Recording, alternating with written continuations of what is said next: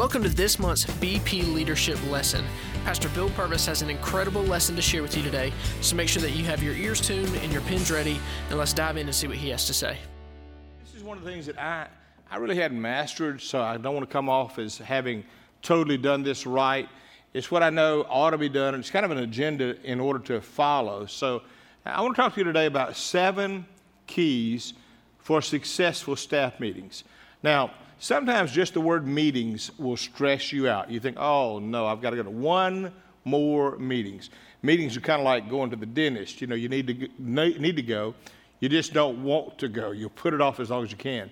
And so the question is going to be, since we do have to go, how can organizations make staff meetings more productive? And how can they make them more compelling and valuable and even, if possible, enjoyable? So here we're going to go today. Seven keys for successful staff meetings. Number one, determine who needs to attend. Determine who needs to attend. Who are the key players that are needed in the room to accomplish the goals of that meeting? Uh, that's one of the crucial things. That's the first step. Make sure the right people are in the, in the room. You can't make wise decisions without the right people in the room. You, you can't make the best use of time without the right people in the room. Have you ever been in one of those meetings where you're in the meeting and, and something has to be solved or resolved, and you look around and the person that you need to answer the question is not even there? And so I say to you to start with the very first step is determine who needs to attend.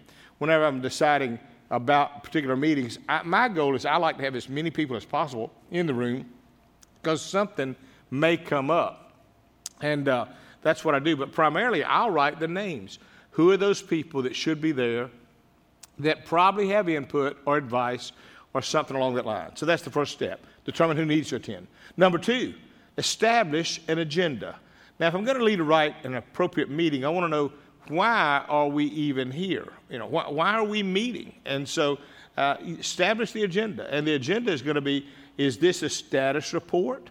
Uh, is, do I need to publicly recognize somebody for a job well done? Uh, what are the items that we need to discuss? What, what is the goal of this meeting? Is there a decision or an action that needs to be taken once we discuss it? uh, who's going to be assigned to carry out each action taken. So I want to make sure that we establish a good agenda so that when we go into the meeting that we actually can get something done other than just meeting. Without an agenda, the meeting becomes nothing more than just a discussion. And how often have we been in one of those where it was, you know, we, we, we just did nothing but a, a holding pattern. We flew around and around and around and other people in the room screaming, Land the plane, just land the plane. So there's got to be within us a, a, uh, a, a real direction of what the agenda is going to be. Now, I want to mention this. There are many different types of meetings. You know, when you meet, it's not just one area that you're meeting about. There are a number of them. When I mentioned some of these, one is informational. Uh, an informational meeting is, is you want to make sure that nothing is hidden from the leader or the team. Uh, you got to make sure that all the cards are on the table good, bad, and ugly. You never want to have a meeting where somebody's withholding information or they know something that is relevant or pertinent, but they don't bring it up. And the reason I say that is because sometimes you'll have staff in a room that they're afraid to bring up a real problem because it may reflect bad on them or it make them feel uncomfortable or it may reflect bad on somebody else who's in the room so they just kind of keep it hidden and they know that the plane is off course. They know that there's a problem. They know behind that door is going to be a monster, but they never bring it up. And I'm telling you, in a meeting like that, you've got to always remember you'll never solve what you cannot see. And so you've got to be willing to say, everybody, tell us everything you know. I would rather have egg on our face in the staff meeting than have egg on our face in the public, okay? So that's the first type meeting is informational. Another is an assessment meeting. Now, an assessment meeting is this is you ask the question, are things working or are they not working? You know, is something working? And if so, the team should say, this is working well. And they ought to tell you, this is why it's working. We know what the sauce is now. We figured this out. It seems to be that, and by the way, sometimes some of the best things we've done around here are things we backed into. I mean, we've literally done some things that we've said this will patch a problem or fix a problem, and and turns out to be that that turned out to be the major thing on the menu. That's what more people wanted than anything. So assessing is very good. Now, also when you're assessing though, if you see something not working, be willing to say so. I mean, if the horse is dead, just quietly dismount and move on. Don't be afraid to kill some projects or programs. If you do it right, I promise you, it'll take you a long way. But you've got to assess. You'll never know where you are until you do that. Uh, the, the third one there is, um, is ideas. This may be a type of meeting where it's just about ideas or creativity or brainstorming. Uh, this stimulates creative thinking. This is where synergy comes in. And, and in those kind of meetings, let me mention that if you're the leader, uh, don't give all your ideas first, all right? And the reason is you need to let the team talk some because uh, we have a natural tendency, people do, if the leader begins to show all their ideas first and reveal all their cards, the others think, well, in order to get along and make sure that I don't disrupt, I'm just going to listen to their ideas and I won't chime in. And so the idea of creative, creativity or brainstorming meeting needs to be the one where everybody brings up what they see, what they think, what they feel, uh, and, and let everybody have a part of that. And they've got to be willing to understand that even in that, that uh, a, a, bad idea may not be a bad idea. It may just not work for that moment. It may be a good idea for later, but it's just the wrong timing. And so don't, don't make people feel like, well, that's a dumb idea, and everybody boo them out of the room and shut them up. Uh, make sure that everybody feels the freedom to bring up an idea, and even if the idea doesn't fly at the moment, at least they had the opportunity to bring it up. Because I have noticed that we've had meetings sometimes where somebody would bring up something, and it may be months or even years later that I would say, now this is the time for what they said. At that time when they brought it up, it wasn't, but now I'm aware that we could pull that off. And so uh, I'm saying to you in the brainstorming meeting, that's where you get your synergy going. That's where you want to let everything come up. You really want to almost take like a dry write board, throw every idea you can up there, see what sticks, play with it some. I don't think you'll ever go far in leadership until you have a lot of creativity and brainstorming. Otherwise, you're just carrying out the same old monotonous things all the time, and you're managing and you're not leading or being progressive. Uh, the fourth one is planning. Some meetings are just planning meetings. And that's asking the question what, what's on the calendar? Uh, what's, what's going on in the community? What resources are needed to meet a need there? And a planning meeting is the meeting where we decide this is what we're about to do. Now, let's plan and make sure that we have everything we need to make this trip. Let's make sure that we've got everything in our, in our repertoire to be able to do what we're planning on doing. And then, so a planning meeting has to have a calendar that makes sure that it's clear and focused. It has to have the, the right resources put to the, to the project. And so sometimes that's all we do. We say, folks, we know what we're going to do, but now this particular meeting is just a planning meeting. Then there's another meeting, that's the problem solving meeting. Now, this is what we call the honesty meeting. This is the face the facts. This is addressing the fact that something's broken, something's not working, something needs to be changed. And you've got to come to problem solving. And I'll be honest with you, that's one of those things that nobody wants to be a part of. But the truth is, is if we don't fix the problems, the problems only grow. So in problem solving, you're looking at what do I do? Give me some ideas, give me some solutions, and let's find what we think might be the best one for this particular need at this particular time. And a problem solving meeting, uh, you don't always walk out feeling great, but at least you feel I went out and I plugged the holes. I made sure that the, the boat's not going to sink midway through the journey. You've got to be able to address it. Good organizations, by the way, they will address problems when they have them. They'll say, here's a problem that we have just incurred. Now let's figure out how to fix this. Great organizations prepare for them in advance. Great organizations usually say, okay, what's worst case scenario? What's going to happen if? And, and how do I think in advance of? And that way, they either never had the problem, or when they do have the problem, they've already got the solution. So I, I would strive for that latter one if I could because that keeps everything on track a lot faster and a lot clearer. And then the last one here is what we call future direction or new growth opportunities. Now, this is, this is similar to the creativity or, or brainstorming, but this one is, is what uh, Jack Welch used to call new growth engines. That means determine which new growth ventures should be looked into. Now, these are not necessarily thinking of new stuff, but thinking, where's, where, where are we getting a win at? Uh, sometimes we'll do something and we'll say, hey, we just hit something there. Uh, that's our sauce. I remember hearing about a guy years ago that, uh, that he went down the street. He's a business guy, very successful. And he noticed a little Italian man who had a restaurant, little Italian restaurant. People were lined out the doors for a two and a two, two and a half hour wait. And it was that way every day. And somebody came to this business guy and said, Why do they do that? He said, I'll find out. He went and waited himself for two and a half hours. Finally, he got the food. And he turned around then and said, Now I know the answer. He said, It's the sauce. It's the sauce. And that's the key. You look at what you're doing and say, what are the new growth opportunities we can have? We backed into one here at the church. We started this thing called Cascade U. And it was the job or the opportunity to, to help us to focus on giving all 66 books of the Bible. So that people come to church, they can, they can read any book of the Bible, they can learn from any book.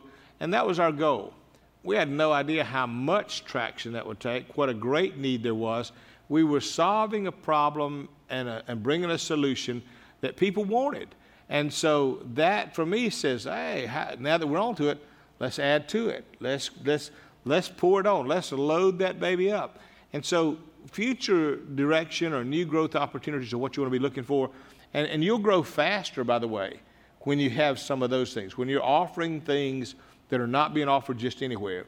And when you're saying, this is, this is going to be our new engine. This is where we are. And, and by the way, in a fast paced uh, uh, society, the way this world is going, you can get obsolete very quick if you're not always on the cutting edge. Uh, the way we did things yesterday is already gone, okay?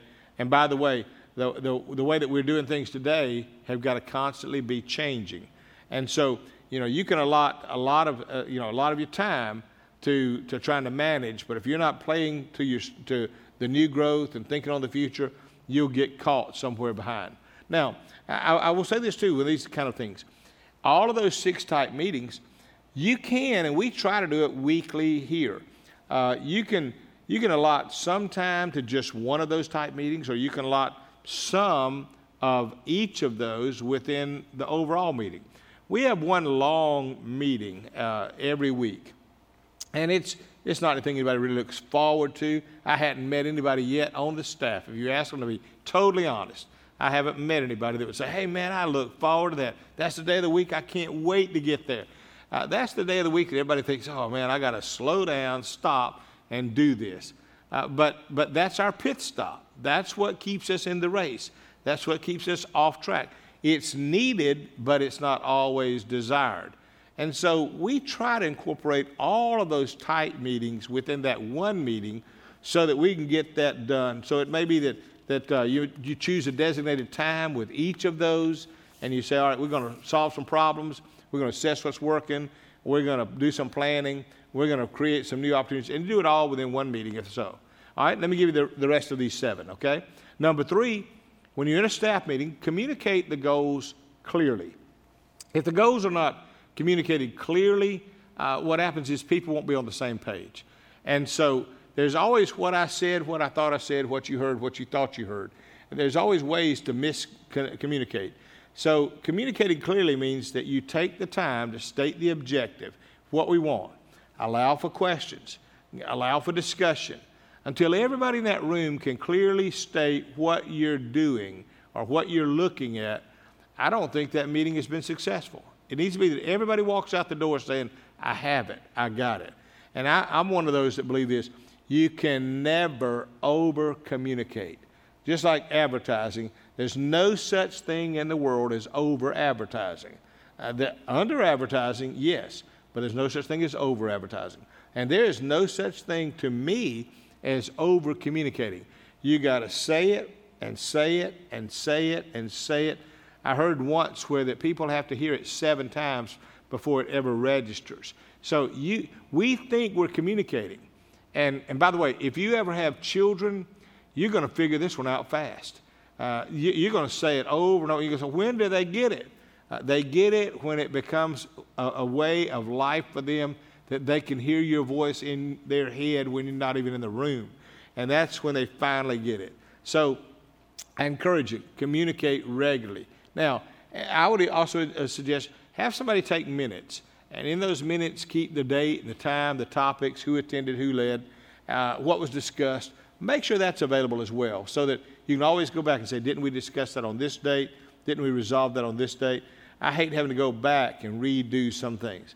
Number, number four, the fourth way to hold a, hold a good staff meeting is motivate the participants.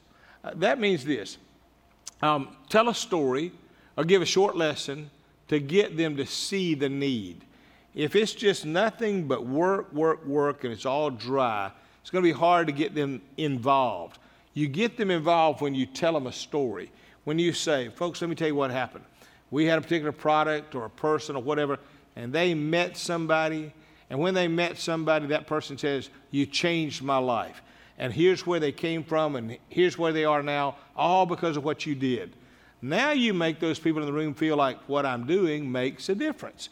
And so you motivate participants by giving them a story, letting them see a win, letting them see where they brought a win.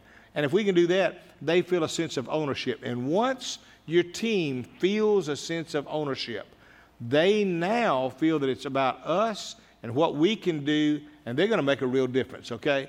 Uh, and so the active input that they bring and that they feel is going to make a big difference in the value they add. All right, number five. Number five is this stay on track. Now, this one's the easiest one in the world when you get the synergy going, okay? When synergy starts going in a room, the good is, is you've got a lot of energy and you want to go, go, go.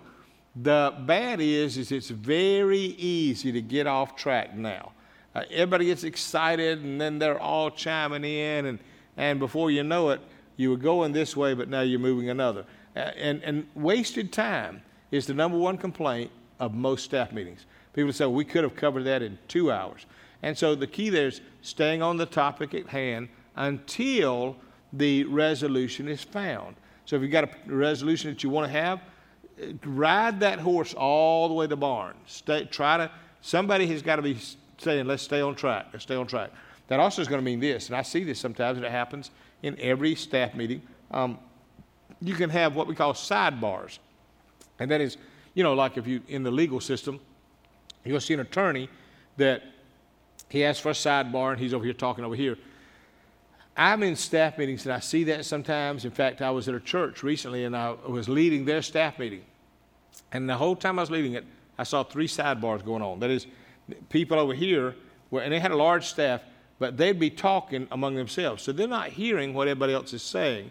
And so you have to say, when we have, when we have an agenda and we're going in one direction, you don't want to have sidebars. Uh, and then there's also another thing that can get you off track or, or can frustrate you uh, the, the place for discussion primarily is in the staff meeting, not after. Be cautious of people who are real silent in the meeting, but then after the meeting want to come up and say, Oh, by the way, uh, I need to ask you about, and it's something they could have brought up in front of everybody.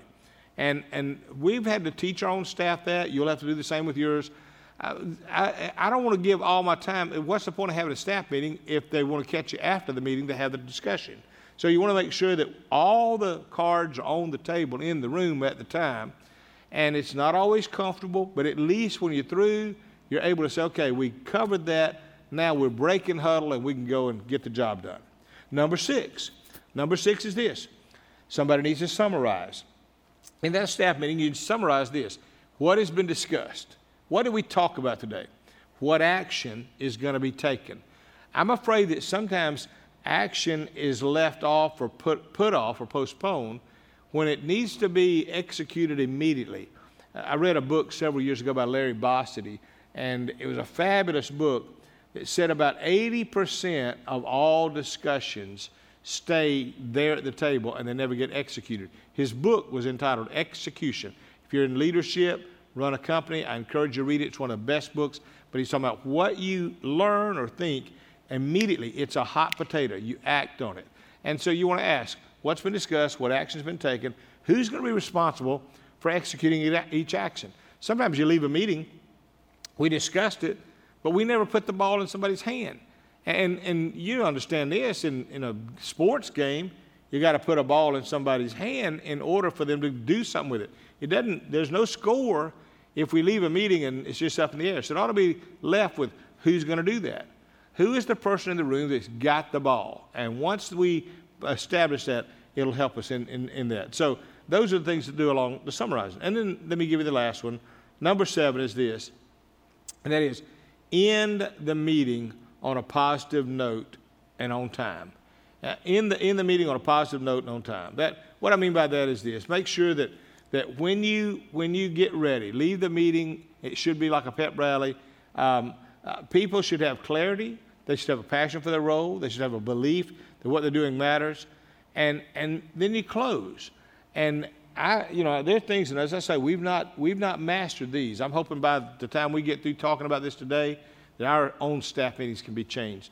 But, but there needs to be a time we say, okay, at this time, we are done. All right? And when we do that, that makes a difference. So those are the ways, the seven ways, the seven keys to being able to lead effective staff meetings. Glad you were with us. Look forward to hearing from you and talking with you again next month. Thank you for tuning into this month's BP Leadership Lesson. Each month, we share these lessons at a live luncheon to anyone in the Columbus, Georgia area. If you would like more information on dates and times of our upcoming luncheons, you can visit bpleadership.com.